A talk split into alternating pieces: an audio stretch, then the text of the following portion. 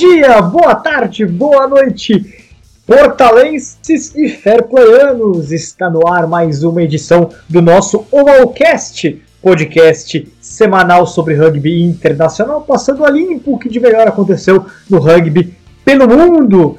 E neste final de semana tivemos muitos assuntos e vamos aos destaques deste programa. Sevens Challenger Series, seleção brasileira e seleção portuguesa disputaram a primeira etapa da segunda divisão mundial masculina de Sevens e não foram nada bem. Teremos também Super Rugby, é, Super Rugby está com tudo com Chiefs Stormers na liderança invictos. Prévia do Six Nations, sim, falaremos da prévia da, da próxima, próxima rodada, terceira rodada da competição, vem aí com Itália contra Escócia, Gales contra a França e Inglaterra contra a Irlanda. E começaremos o programa, na verdade, com outro tema, que é Corinthians. O Corinthians existe, exatamente. A equipe do Corinthians anunciou a sua. A, a, que terá uma equipe de rugby na Superliga Americana de Rugby, a Superliga Sul-Americana, anunciou já jogadores contratados. Vou começar com esse assunto aqui. Eu sou Vitor Ramalho e comigo na mesa de hoje com ele não ter comentarista de Araque, Francisco Isaac, está rindo porque ele sabe, ele, ele na verdade é um torcedor do Corinthians direto de Portugal, não é isso? Ui, ui Vitor, eu, eu realmente com este início teu a gozar com não a gozar, tu estás a ser realista com o Corinthians, não é? Que, que eles agora estão a largar os jogadores, 5 jogadores por semana, como se fosse promoção de supermercado, para ver se as pessoas uh, estão com mais atenção ainda à página já que, já que não bastava o Solar andar todos, todas as semanas a mandar a boca. Bem, já estamos todos a postos, né? ainda estamos à espera aqui dos nossos colegas do Brasil e vai lá. Mas espero que já estejas a praticar aquela música do Corinthians, eh, porque tens que praticar, não é? Salve o Corinthians, o campeão não, dos campeões, então... eternamente dentro dos nossos corações. Salve o Corinthians de tradições e glórias mil. Então deixa o Diego. Ele é o homem mais cético do rugby brasileiro. Achou que o Corinthians jamais existiria no rugby, jamais aconteceria a liga. E ele sabe cantar esse hino até o fim, porque tá no coração dele. Diego Gutierrez. Ah, é. Não, fala, diga que realmente fui surpreendido. Não esperava ver essa liga acontecendo no futuro próximo. Mas é, tem que dar o crédito, conseguiram colocar ela para funcionar. Anunciaram agora até 15 jogadores, então mais um. Tem um reserva até, tem até uma gordurinha para queimar durante a partida. E, e vamos ver aí, não estão anunciando, mas acho que todo mundo já sabe que vai ser a seleção, não vai ter nenhuma surpresa no elenco. É aqueles jogadores que quem, quem segue os tupistas está acostumado de ver. Zé, Maranhão, Sancerris, Josh, Abud e assim por diante. Então vamos lá para a lista, vamos passar rapidamente esses jogadores já foram anunciados, só um comentário de vocês sobre os primeiros é, é jogadores contratados, contratados pelo CBRU, né? Já até me corrigiram isso, então deixa, vou deixar bem claro. No Corinthians só está cedendo a marca. Contratação é via CBRU do jogador. Tá? Oh, mas se vacilar do jeito que está o time de futebol do Corinthians, eles até conseguem uma boquinha lá de futebol também. É, pois é, então aí, ó. Temos Douglas Raut, Daniel Maranhão, Joel Ramires, Leonel Moreno e Felipe Cunha foi um dos anúncios. Outro anúncio foi Arthur Bergo, André Buda, Kleber Gelado, Gabriel Paganini e Kaique Silva. É, né, três joga quatro jogadores mais importantes da seleção brasileira já foram anunciados aí. É, e teremos também Felipe Sassai, capitão da seleção brasileira, né? Lucas Abud, Robert Tenório, Matheus Blade e Andy William. Diego, você que você já tirou a sua camisa do Corinthians aí da, da né, do, do guarda-roupa, né? Sei que você tá todo empolgado, então quais desses jogadores, algum deles se surpreendeu ou, ou é isso mesmo? Não, é como eu falei, é isso mesmo. Eu acho que vai se seguir ainda, vai ter mais jogadores que a gente tá acostumado. Você falou do Joel e do. E do outro Leonel. primeira linha. O Joel e o Leonel, quase uma dupla sertaneja. Aí sim. O... e então, é... é a única posição que realmente me preocupa. Acho que a primeira linha, o, quem não sabe, o Nelson tá jogando lá na, na Major League Rugby e o Jardel aparentemente não vai se envolver, vai seguir a carreira aí como policial rodoviário. Então a primeira linha brasileira vem, bem, vem bastante desfalcada e é, é preocupante, porque acho que esses meninos aí têm potencial, são jogadores jovens, assim como o Blade, o próprio Sininho, não sei se vai continuar, mas a primeira linha que é geralmente a força brasileira, o coração do, time brasileiro, acho que vai ter dificuldades, porque perde muito. O Nelson é um jogador diferente, realmente. É, exatamente. Acho que, na verdade, a gente não vai ter muitas surpresas com relação aos anúncios na, na próxima, nessa semana, né? Talvez até hoje já saia aí mais, mais nomes, sim. E, no fundo, é o, é o próprio elenco dos Tupis, né? Não tem nenhuma novidade com relação a isso. Uh, e o Brasil é a única, a única equipe, a equipe brasileira é a única que, que não vai contar com jogadores estrangeiros, né? Que não podem vestir a camisa da seleção brasileira. Ah, ô, Vitor, aproveitar. Não, vou te interromper. É, o seibo é uma árvore muito grande, eu tô pensando em plantar um seibo aqui em casa. Demora ah, muito pra crescer. Eu desconheço, eles plantaram na inauguração da equipe aí, como, como símbolo de fundação lá em Córdoba.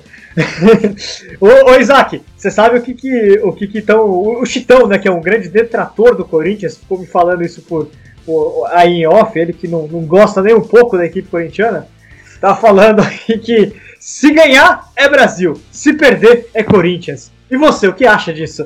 o que, que, você acha da escolha, na verdade, Isaac? Você tá vendo de longe isso, uma visão mais imparcial, né? Quem disse isso foi o, foi o Colli? Não, o Não, Chitão. Chitão é anti-corintiano total. É como o Luís Colli, eu adoro o Colli, o é. professor Colli, e realmente. E tu também és assim, Vitor, não é? Tu, eu percebo que o Corinthians tem Mundial e o Palmeiras não tem, não é? É. Não, não, não, não, não, lá, lá. Não, não, não, não, não, não, não, Vitor, não conta, não, não conta, não conta. É como, é como os, os franceses dizerem que ganharam o Mundial de Rugby antes de 1987 porque juntaram-se todos e jogaram e não é verdade, não ganharam com isso nenhuma. Por isso. Não, ah, ah, eu, eu, eu, quero colocar uma coisa que eu fiquei pensando que, aliás, o Márcio Rosário Laduras me falou. Você é diretor do Corinthians, aí você abre o seu Facebook e tá lá no lance. Corinthians perde de 60 a 0 do Penharol. Você acha que ele vai fazer o quê? é verdade. É, eu, Diego, você sabe que o Isaac tá falando tudo isso, mas é porque ele torce pro Belenenses. É que ele não tem coragem de admitir, ele gosta da equipe azul, ele falou que ele torce pra outra equipe azul. É... Não, não, não, não, não, não, Eu, eu torço. Já sabes qual é, é a minha equipa? E que chama-se Hurricanes e que este ah. ano vai ser outra vez o deserto, mas tudo bem. Podia ser os Blues, não é? Que todos os anos é o ano deles e depois à segunda jornada já estão a pensar na próxima época. É tipo o Palmeiras, não é? Ah, sim. Bom, já que, você, já que você trouxe o assunto Super Rugby, vamos a ele então. Que tivemos os seguintes resultados dessa rodada do Super Rugby, né? Uh, Blues 8, não, Vitor, 25, Victor, não sei. Vitor, prepara uma moção que é sempre que os Blues não ganharem, uh, tu não dizes o nome dos Blues, tu dizes uh, 8, 25 Crusaders, ok? Pode ser? esse, esse, esse, esse, apego pelos Blues tem, dois, tem duas razões aqui que o público já sabe quais são. É, Rebels 24, Waratahs 10, Sunwolves 17, 43 por Chiefs, líder, líder invicto da competição, não isolado, porque o Stormers venceu 33 a 30 fora de casa o Lions. Os dois são os times invictos e líderes da competição. Você comentou pelo Sport TV português uh, essa, essa partida, depois vai falar mais pra gente, Isaac. Tivemos também Hurricanes 38-22 Sharks, bom jogo esse, um dos melhores jogos da rodada.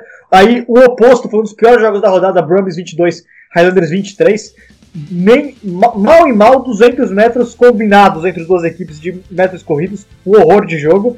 E os Jaguares conseguiram uma virada espetacular, chegaram a perder por mais de 20 pontos de diferença e viraram 43 a 27 sobre o Reds em casa em Buenos Aires. Isaac, muito bom jogo dos Stormers, né? E por outro lado, Hurricanes conseguiu uma vitória interessante, mas o Chiefs é a grande equipe do momento. E o Crusaders, sólido, né? Venceu o jogo contra os Bulls com menos posse de bola, menos metros corridos, mas muito clínico no contra-ataque. Né? Uhum. É, isso, o definiste muito bem aquilo que é a maneira de jogar deles. Não, não precisam muita bola na mão para fazer dano, porque é uma equipa de contra-ataque e de reação rápida, principalmente aos jogos no chão e recuperação de bola. Mas realmente depois houve os piores, o pior jogo da jornada. Houve, houve o oposto. O grande jogo da jornada, houve dois grandes jogos da jornada foi os Islanders contra. Os Islanders, peço desculpa. Os Islanders, eh, para mim, foi o pior jogo da jornada, como tu disseste. Foi, foi chute para lá, chute para cá, chute para lá, chute para lá. O Fallout Fainha marcou três ensaios e marcou todos os ensaios a partir de molo, que foi muito similar ao Montoya dos Jaguares. Por isso é engraçado que equipas que, que, que usaram os mesmos, as mesmas plataformas para chegar à área de validação.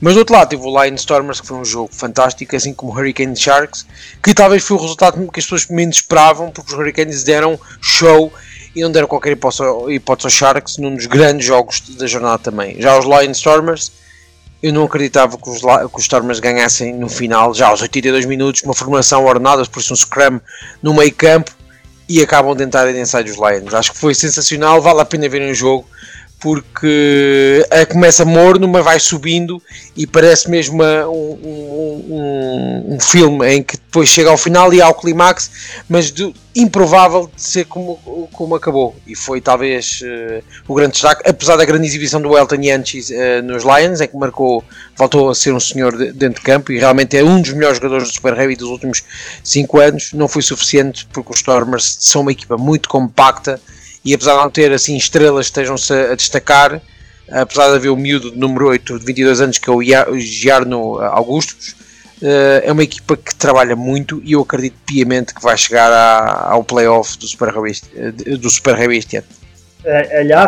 É interessante a gente, a gente falar que o Sharks, é, falou do Sharks Hugs numa boa partida, né? Lá o Map jogando muito, né? Também um dos melhores centros do momento no, no, Super Rugby, mas os Sharks vinham muito bem na competição, né? É, e, e, acabaram sendo derrotados, mas o jogo foi de boa qualidade das duas equipes. Teve um tie muito bonito do Sharks, uma, uma corrida desde o campo de, de, defesa, enfim, é uma equipe poderosa. Diego, uh, Chiefs venceram o São Wolves em Tóquio e com Damian Mackenzie jogando muita bola, hein? Será que esse Chiefs é mesmo o, o grande candidato ao título agora que tem o Warren Gatland como treinador?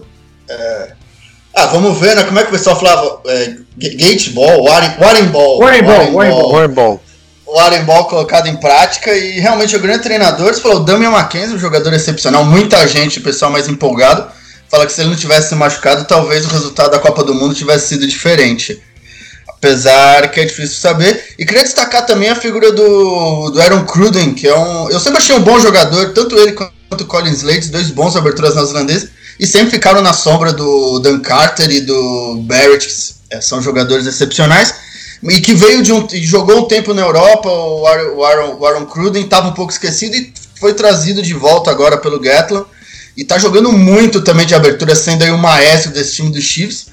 E tanto que no momento, apesar dele ter mais de 30 anos, no momento que tem uma certa seca de aberturas na Nova Zelândia, já tem gente até falando do retorno dele pro, pros All Blacks. Já que, tá o, já que o Barrett não, não tem é, hoje um não, é, não é possível. Tá falando de, você tá falando de seca, você tá falando de seca, mas não vai matar o Isaac do coração. Você tá, não, você tá considerando não é, o Bolden Barrett é, camisa 15. Não. não, não, não, tô falando, não. O Bolden Barrett é um excepcional e é uma abertura, mas se o Bolden Barrett tá machucado, se o Bolden Barrett tá com problema, quem joga? O Munga. O Munga jogou muito mal. Talvez ele evolua ainda na camisa dos All Blacks, mas se pegar a Copa do Mundo que o Munga fez, foi realmente muito ruim para o que se espera de uma abertura do número 10 dos All Blacks. Mas vai ser, se não for o Barrett, vai ser o Munga. Mas o, o Cruden não pode ser número 10 dos All Blacks. Atenção. Isso. Você ligou lá pro treinador e falou, não, não tá vetado. Não, porque o contrato do Cruden só, do, só tem duração de um ano e eles já assinam um contrato com uma equipa japonesa para os próximos dois anos. Por isso ele não tem contrato sequer com a é, é, NZRU. Ele tem contrato só mesmo com a província de Waikato.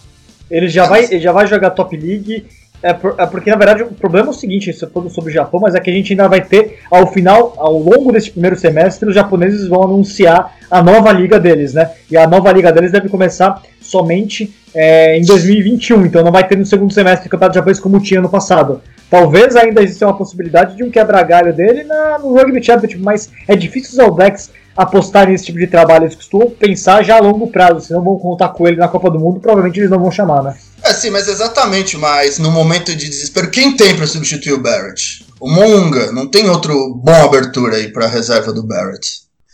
Não, assim, assim de repente, uh, não tens nenhum, tá, estão a aparecer, são, há uma série de miúdos que estão a aparecer, mas nenhum pode assumir ali o papel. Vai ser o, vai ser o Barrett, o Monga e na pior das hipóteses da Mina McKenzie, se for, for caso disso.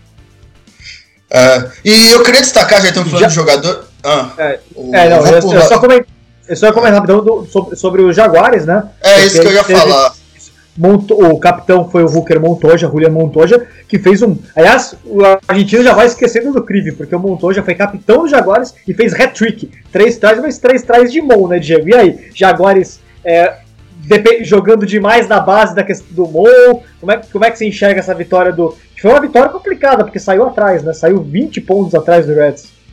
É, realmente foi um jogo de altos e baixos. Teve um amarelo aí um pouco polêmico, os, jogadores do Reds ficaram bastante chateados. E foi durante esses 10 minutos do amarelo na segunda etapa que o Jaguares construiu, é, virou o jogo, você falou, chegou a estar tá abrindo 20 pontos.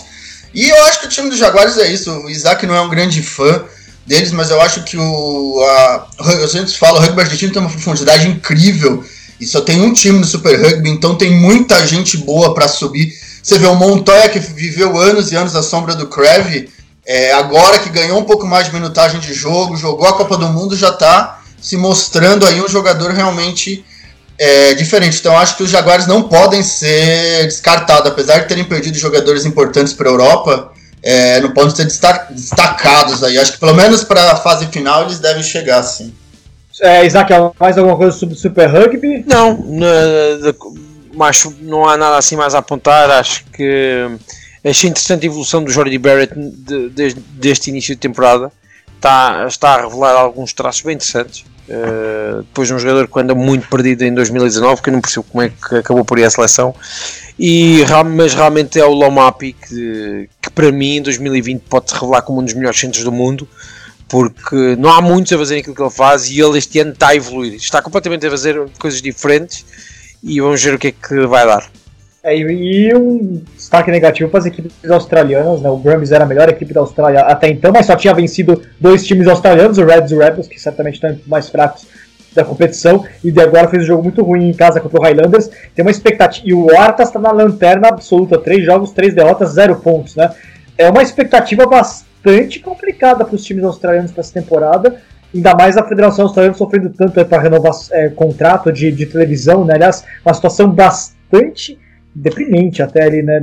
Estão falando que as, nenhuma TV australiana está querendo o, o, o, rugby lá, não querendo, pelo menos não querendo pagar nada nem perto do que a Federação Australiana está oferecendo. Então é um momento bastante turbulento na Austrália e as equipes não estão entregando. Isso daí certamente vai se refletir em públicos baixos, o que é muito perigoso para. Queres que, queres, queres a minha opinião, Vitor? Eu acho que os Brumbies vão chegar, se não aos quartos, às meias finais. Ah, os, Brumbies, derraparam com os Islanders porque tiraram o pé do tiraram o pé da defesa quando não, quando não deviam ter tirado e depois no final tem o tem o tem o sofrem aquele ensaio já nos 82 minutos porque os últimos 10 não quiseram defender e permitiram aos Islanders fazer tudo aquilo que queriam e os Islanders não mereceram de todo ganhar o jogo é, o, bem, as equipes australianas sofreram muito, perde, ah, o rugby australiano não tem tanta profundidade assim, e perderam muitos jogadores importantes e que estão fazendo mais falta aqui na Nova Zelândia e na África do Sul. Perderam o Roy Arnold, o Lelifano, o, o, o Foley, e acabou fazendo falta. E realmente é difícil. E lembrando que o Super Rugby vai mudar muito na próxima temporada também, então é um momento de transição, vai voltar a ser aquele o formato tradicional de 14 times, todo mundo contra todo mundo. Então... É perigoso para os australianos, né? Porque não tem mais vaga garantida para nenhum país no mata-mata, né? Não, mas eu acho que vai ser melhor, porque uma das principais reclamações é que esse sistema é muito confuso. Você nunca entende quem está em que posição, quem joga contra quem. Acho que esse, a volta a esse sistema mais direto vai ser mais legal. E acho que a, a, lei, a leitura que eles fazem que os jogos regionais são mais. atraem mais público do que os jogos internacionais, acho que também foi um erro da, do Super Rugby. Acho que se você é australiano, mesmo se você é neozelandês, você não quer jogar todo ano com Hurricanes. Você quer ver você quer ver Sharks, você quer ver Waratahs, você quer ver Jaguares. Então acho que fazer mais jogos internacionais vai ser algo que vai aumentar também o interesse no, todo, todo ano, é, eles vão inventar todos todo ano, vão inventar duas vezes todo ano, você quer dizer, né? É... Não, é, é round robin, não é? Eles vão se enfrentar uma sim, vez. Isso, não falei, você falou que não vai enfrentar nenhuma vez. Não, é, vai enfrentar uma vez.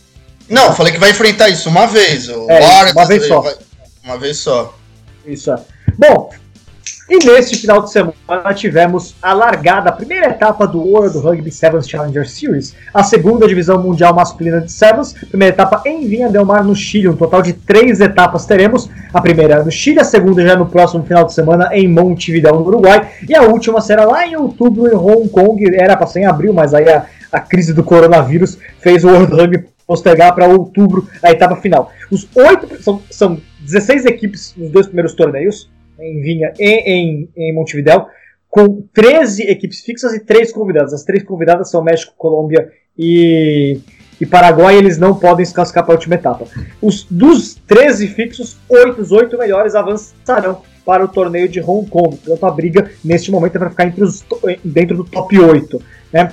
Tivemos em primeiro lugar, é, o grande campeão da etapa foi a Alemanha. A Alemanha venceu Hong Kong na grande final por 10 a 0. Venceu na semifinal o Japão, que era considerado o grande favorito da competição, 12 a 5. Foi um jogaço que os alemães conseguiram vencer. O Japão foi rebaixado no último ano, é, jogou ano passado a primeira divisão mundial. Depois na sequência tivemos aí na classificação geral é, o Japão em terceiro, o Chile em quarto. O Chile foi muito bem na competição, perdendo no detalhe para Hong Kong na semifinal. Hong Kong foi vice-campeão da segunda divisão no ano passado, então não é tão surpresa assim não. Quinto lugar para Tonga, em sexto o Zimbábue, sétimo Uganda, em oitavo lugar a Papua Nova Guiné, em é, nono é, o Uruguai, décimo a Jamaica, é, perdão, 1, 2, 3, 4, 5, 6, 7, 8, oitavo lugar para Papua Nova Guiné, nono Uruguai, décimo a Jamaica, décimo primeiro a Itália, que botou um time bem fraco de desenvolvimento aí no, no Sebas, nunca deu muita bola para a modalidade, e aí na sequência Portugal. Depois o Brasil ficou em último lugar, atrás dos três times convidados, né? É, na verdade, pela classificação final, aí o Brasil caiu na última colocação, zero derrotas. No desempate, o World Rugby colocou o México em último lugar, o que eu não entendi até agora o critério, não foi divulgado o critério, porque o México venceu o Brasil na fase de grupos. De qualquer maneira, é essa a classificação. E aí tivemos, é, entre Portugal e Brasil, passando os resultados aqui, o Brasil perdeu para o Uruguai por 19 a 5, para. Aliás, perdão, começando desde o sábado. O Brasil perdeu é, na primeira rodada de 21 a 14 para o Zimbábue, enquanto Portugal perdeu para Tonga 26 a 12. Depois, na segunda rodada, Portugal 0, Japão 40, Brasil 7, Chile 43. E aí, na terceira rodada da fase de grupos, Brasil 10, México 19, primeira derrota na história do Brasil para o México. E Portugal perdeu para o Uruguai 39 a 7. Depois, no domingo, o Brasil perdeu para o Uruguai 19 a 5 e Portugal conseguiu sua única vitória 30 a 10 sobre o México. Depois, o Brasil perdeu para a Colômbia é, segunda derrota na história do Brasil para a Colômbia, tinha perdido no passado já, 22 a 19, enquanto Portugal foi derrotada pela Jamaica por 22 a 19, também um resultado bastante complicado para Portugal, a Jamaica não tem tradição no Seven Aside. E só para passar para vocês aqui a, a, bola, lembrando, né, a Alemanha foi campeã do torneio, a Alemanha não é uma surpresa, a Alemanha foi campeã do Grand Prix Europeu, que é o campeonato europeu que serve no ano passado, mas é um campeonato que normalmente as seleções principais, França, Inglaterra e tal, não costumam mandar suas seleções principais para o Grand Prix. A Alemanha foi campeã desse torneio. E a Alemanha que vive uma crise financeira da sua, da sua, da sua federação. A seleção de 15 da Alemanha foi rebaixada para o Six Nations C. Muito mal a Alemanha nesse momento. O Sevens virou um oásis dentro do rugby alemão, porque tem financiamento direto do Comitê Olímpico Alemão. Conversei com alemães sobre isso. É por isso que a seleção alemã continua forte no Sevens, tem dinheiro de Comitê Olímpico. É, Isaac, como é que você vê essa campanha de Portugal? É o que você esperava ou não? Decepcionante? É, decepcionante só se fosse pelo nome que está associado, que é Portugal, não é? Não, sem, sem apontar dedos a jogadores, porque os jogadores bateram-se o melhor que podiam. O Duarte Moreira, que aos 32 anos continua a ser um representante fantástico por Portugal, foi um jogador que ganhou o Campeonato da Europa a nível de Sevens pela Seleção Nacional. E, e, foi, e foi considerado nas World Series como um dos melhores placadores em, em algumas temporadas. E o resto era uma equipa muito jovem e eu acho que há alguns erros de casting que são jogadores que não são de 7, são jogadores de 15 que, que notou-se que não estavam prontos ali para, para, para jogar este torneio. Uh, mas percebe-se que isto é que, que, o, objetivo no meio do, do de, deste processo é tentar lançar novos nomes e criar assim, por assim dizer, uma nova geração de jogadores, que é aquilo que eu acho que o Brasil estava a fazer um bocadinho melhor que Portugal porque efetivamente acho que não há erros de casting, porque nós mostramos ali algum, alguns jogadores que não que no futuro não terão tanta oportunidade para mostrar-se no Sevens. Eu gostava o, o, é o problema não, ter, não ser um projeto olímpico, enquanto o, o, o, alemão é um projeto olímpico e também financiado a nível, a nível de, de, de, de patrocínios privados, não é?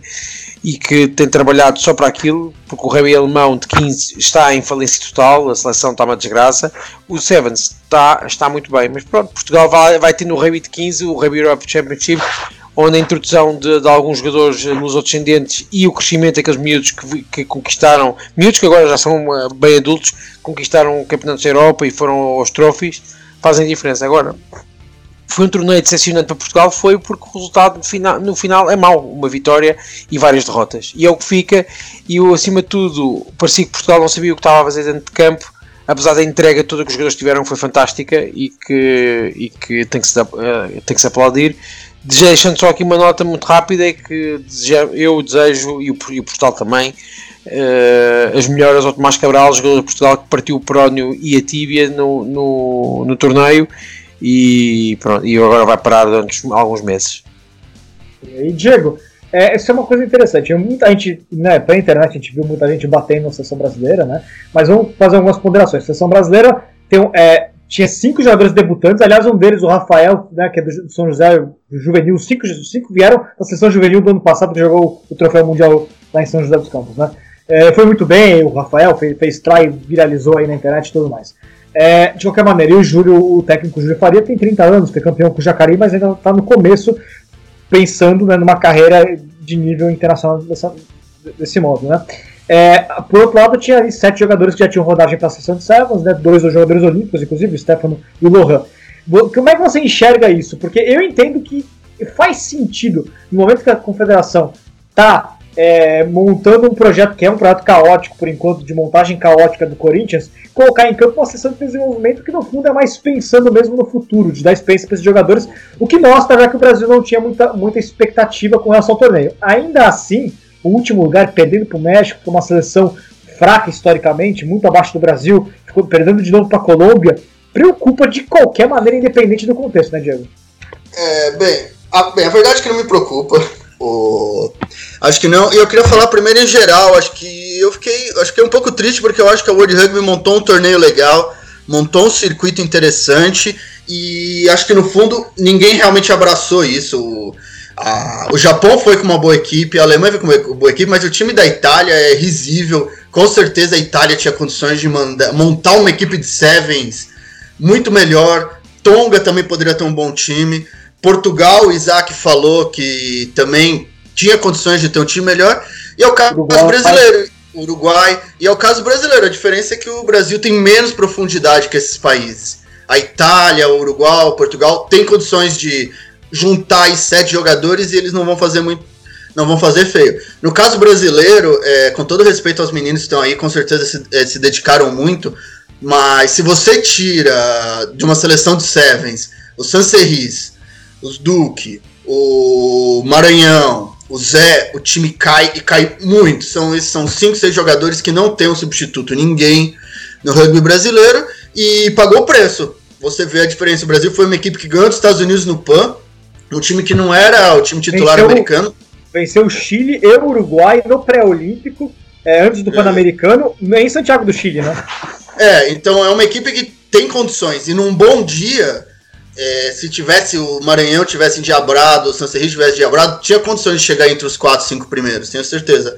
Mas a federação não abraçou. Eu fiquei com a sensação que para o Brasil, Portugal, Itália e Uruguai, esse campeonato foi mais uma um problema que eles tinham que resolver que uma competição que eles queriam ganhar e jogar bem, fazer um nome. É. É, só para passando aqui os grupos da próxima a Itália, etapa, só, uma coisa, a Itália é a única coisa que eu não concordo com o Diego, atenção, hum. porque eu tenho que saber o processo, o processo de Sevens da Itália, a Itália nunca foi forte em Sevens, nunca, e só começou a apostar realmente nos Sevens a partir, em, do, final de 2018 para 2019, por ser um projeto é. muito, muito recente e preocupa-me para, para as seleções portuguesas e a portuguesa, a espanhola e por aí fora, esta ascensão da Itália que em pouco tempo eu acredito que, que vai ser uma ameaça. É, o, a Itália, o Comitê Olímpico Italiano já anunciou que ele vai investir mais no Sevens depois de Tóquio, né? Então ainda não chegou. É, aí está. É. Começa aqui, vamos, começa aqui. É, vamos lá, grupo A eh, para Montevideo. Em grupo A, Alemanha, Papua Nova Guiné, Uruguai e México. Grupo B, Hong Kong, Uganda, Jamaica e Brasil. Curiosamente, o Brasil já enfrentou todos eles na sua história, viu? É, Hong Kong é o favorito do grupo. O Uganda foi muito bem. O Uganda perdeu no detalhe para a Alemanha e para Hong Kong nesse torneio. Uma equipe bastante interessante. Tem jogadores muito bons ali. E pega também a Jamaica, que está em ascensão, né? Grupo C com Japão, Zimbábue, Itália e Paraguai. E o grupo D com, com Chile, Tonga, Portugal e ah, Colômbia. E uma curiosidade, Vitor, não sei se você vai ter. Desse time jamaicano, quantos são nascidos na Inglaterra? Quantos moram na Inglaterra? É uma boa pergunta, não, não sei a resposta. Eu sei que a seleção jamaicana de Rugby League, que vai jogar a Copa do Mundo de Rugby League no ano que vem, é toda inglesa praticamente. É, mas enfim, não sei, sinceramente. Teria que pesquisar. E a, a Jamaica tem potencial, é óbvio que tem, né? Os caras sabem, tem informações de atletismo desde a escola, mas até aí, uma sessão que começou a aparecer agora, né? Enfim. É, mais alguma coisa, senhores? Vamos passar para Six Nations para encerrar o programa, então? Vamos a isso. Vamos a isso, então. Vamos lá. Dia 22 volta o Six Nations com Itália e Escócia. Na sequência teremos Gales e França. E no dia 23, Inglaterra e Irlanda. Vou passar a rodada um, a, um jogo para cada um para a gente falar as expectativas. Então vamos lá. Isaac, Itália ou Escócia? Quem ganha? E o silêncio, Escócia. Eu, Por quê? Apesar de, Porquê? Porque eu acredito que porque o Gregor Dawson se não ganha na Itália bem pode fazer as malinhas para dizer uh, bye bye, ou lá como se diz com o sotaque escocês, mas eu acredito que, ele, que, que, a Escócia está mais compacta, fez um muito bom jogo com a Irlanda, com a Inglaterra não acho que tenha feito um bom jogo, mas as condições também eram impossíveis de jogar um bom rugby naquela meio daquela show e evento, e eh, apesar da Itália ser perigosa no contra-ataque, e por isso vai ser um jogo muito interessante de se ver. Diego, Itália ou Escócia e porquê? É, acho que Escócia, acho que a Escócia realmente teve azar. É, fez dois bons jogos, podia ter ganho da Irlanda, podia ter ganho da Inglaterra. E então acho que espero que consiga fazer uma boa partida e que o Stuart Hogg tenha finalmente um bom jogo, porque acho que nesses dois últimos jogos ele que é um jogador fenomenal, deve ter sido provavelmente as piores atuações da carreira dele. Bom, eu vou de Itália, Isaac o Diego me corrija, mas se eu não me engano, é, já são quatro anos seguidos que a Itália não vence nenhuma partida no Six Nations, e para mim esse é o momento. Primeiro porque a Escócia tá turbulenta, né? Apesar de ter feito uma boa partida contra a Inglaterra, tem todas, todas essas questões em volta com relação ao Finn Russo e tudo mais. É uma seleção que vem mal depois da Copa do Mundo. E a Itália é, tem um treinador franco-atirador, né? por acaso o nome dele é Franco Smith, e porque ele tem um contrato somente com Six Nations e ele fez alguns testes interessantes, colocou o Carlo Cana jogando de, de centro ao lado do Tomás Walla. Talvez a gente possa esperar uma Itália jogando mais solta e quem sabe é, consegue quebrar o tabu, quebrar, quebrar, quebrar o jejum contra a Escócia. Bom, Gales e França, Isaac. Por quê? Quem e por quê? França. Uh, estão melhores. Uh, estão melhores. O rugby mais positivo. Uh, é um rugby champanhe reinventado, por isso um champanhe com, com um gás diferente e, e são, mais, são mais rápidos. O País de Gales, é, se, conseguir, se o País de Gales fechasse o jogo durante 80 minutos em pontapés e, nos, e, no, na, nos, nos moles e, e, no jogo lento, teria, teria, seria a equipa a seguir, uh, com a vitória no final. Mas a França, maneira como está, acredito que consiga os 4 os quatro pontos. Diego, dragões ou galos? É, eu acho que vai ser França também. A França tem uma geração aí é, excepcional. Essa molecada do Toulouse, completado por outros jogadores. A França realmente é diferente. A única preocupação é que a França, talvez um pouco do sangue latino, é um time inconstante. Como foi com o Varramaina na Copa do Mundo e como foi na, no último jogo contra a Inglaterra, que fez aí uns 20 minutos, meia hora que eu tava vendo, parecia que eles iam enfiar 60 pontos na Inglaterra. Aí do nada deram um apagão, tomaram um try, dois tries e terminaram o jogo pressionados. Então é uma preocupação, o time inconstante, mas a França, quando encaixa o jogo, quando consegue pôr velocidade, como o Isaac falou, hoje é, é fenomenal. É um time que, como eu falei, teve apagões. Teve um apagão na Olimpíada, teve um apagão lá do Varramaina que custou uma vaga na semifinal da Copa do Mundo. Mas eu acho que com Gales eles estão cada vez mais confiantes e vão fazer um bom jogo lá no Millennium Stadium. Também vou de França, Aldrich, Dupont jogam demais esse momento brilhante deles.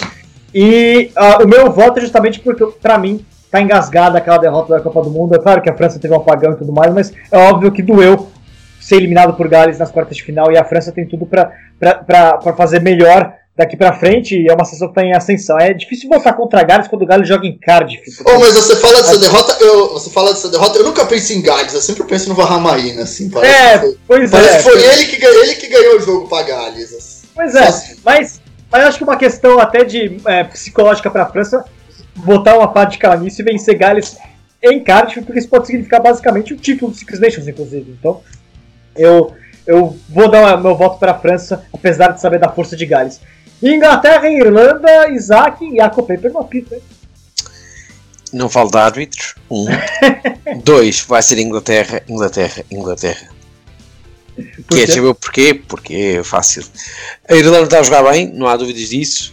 mas tem revelado alguns erros, em, em, sobretudo quando joga contra equipas mais intensas e mais velozes, como foi com a Escócia na, em, em parte do jogo em que, em que a Escócia podia ter metido ensaio, mas faltava sempre um bocadinho, um, um bocadinho ou, ou, houve um erro estapafúrdio, como foi aquele avando, ou aquele knock-on do Stuart Hogg, que, que é um bocadinho inexplicável, e a Inglaterra, apesar de que as pessoas dizem que está, de, está na mão de baixo, não é assim, estão fortes e tenho, não tenho dúvidas que vão ganhar o jogo. Diego, Inglaterra ou Irlanda? É... Ah, você do contra, eu vou da Irlanda. A Irlanda, acho que quando a Irlanda não está jogando as quartas de final da Copa do Mundo, ela tem um time, um rugby excelente. E acho que a Inglaterra vem de dois, vem de dois jogos ruins. Isso perdeu da, perdeu da França, jogando mal. Teve sorte que a França deu um apagão. Se a França tivesse jogado 40, 80 minutos bem, tinha tomado 50, 60 pontos. E da Escócia, você falou que foi um jogo na chuva. O, o, foi um jogo na chuva. É, o Stuart Hogg fez aquele, aquela jogada lá dentro do gol que foi é, inexplicável. Então eu acho que é muito perigoso. Eu acho que vai dar a Irlanda. Acho que a Inglaterra ainda não encontrou o rugby dela desde aquela derrota na Copa do Mundo. Realmente doeu demais. Você falou que se algo saiu engasgado da Copa do Mundo foi a derrota da Inglaterra para a África do Sul. Eu vou com o Diego, vou de Irlanda. E o motivo, eu não sou dos que acham que a Inglaterra está em crise, não. Acho que essa inglesa é muito forte, provou isso na Copa do Mundo. Não é a derrota contra a África do Sul não, não significa que a Inglaterra está em declínio, coisa nenhuma. No entanto, é, Andy Farrell é o técnico da Irlanda, ele conhece muito bem a, a Inglaterra e acredito que ele vai conseguir montar um, uma forma da Irlanda segurar a Inglaterra. A Inglaterra com jogadores numa situação momentânea, sim, é momentâneo, mas tem uma estabilidade, a questão dos Saracens, uma certa talvez falta de confiança nesse momento, não sei. Mas talvez seja o jogo para a Irlanda conseguir segurar. Um jogo apertadíssimo, decidido no detalhe, mas eu vou apostar na Irlanda por uma questão de Andy Farrell. Apenas por isso. Senhores, tempo esgotado. Isaac, considerações finais? Considerações finais é que vocês são errados e a Inglaterra vai ganhar. Um. Dois, não vai ser este o ano dos Blues e, e, já na próxima quarta jornada vão afundar outra vez. Oh. Três, é bom ver o Diego outra vez aqui. Diego, você mora no nosso coração. Manda lá, eu sei que você está apressado para sair pro ensaio da Gabês da Fiel, né? Mas pode, pode falar. Oh, obrigado, Isaac. E acho que não tem nada que falar. O Isaac, o profeta, já deixou tudo explicado. Agora é só ir para casa de apostas e seguir os conselhos dele. É isso aí. É isso aí. Galera, certamente teremos mais assuntos de Corinthians no, no, em breve, porque afinal de contas, toda hora que saem notícias, teremos também, lógico, Six Nations. Então fique ligado no programa da semana que vem. Porque é, coisa... Vitor, alguma chance deles anunciarem Dan Carter na próxima?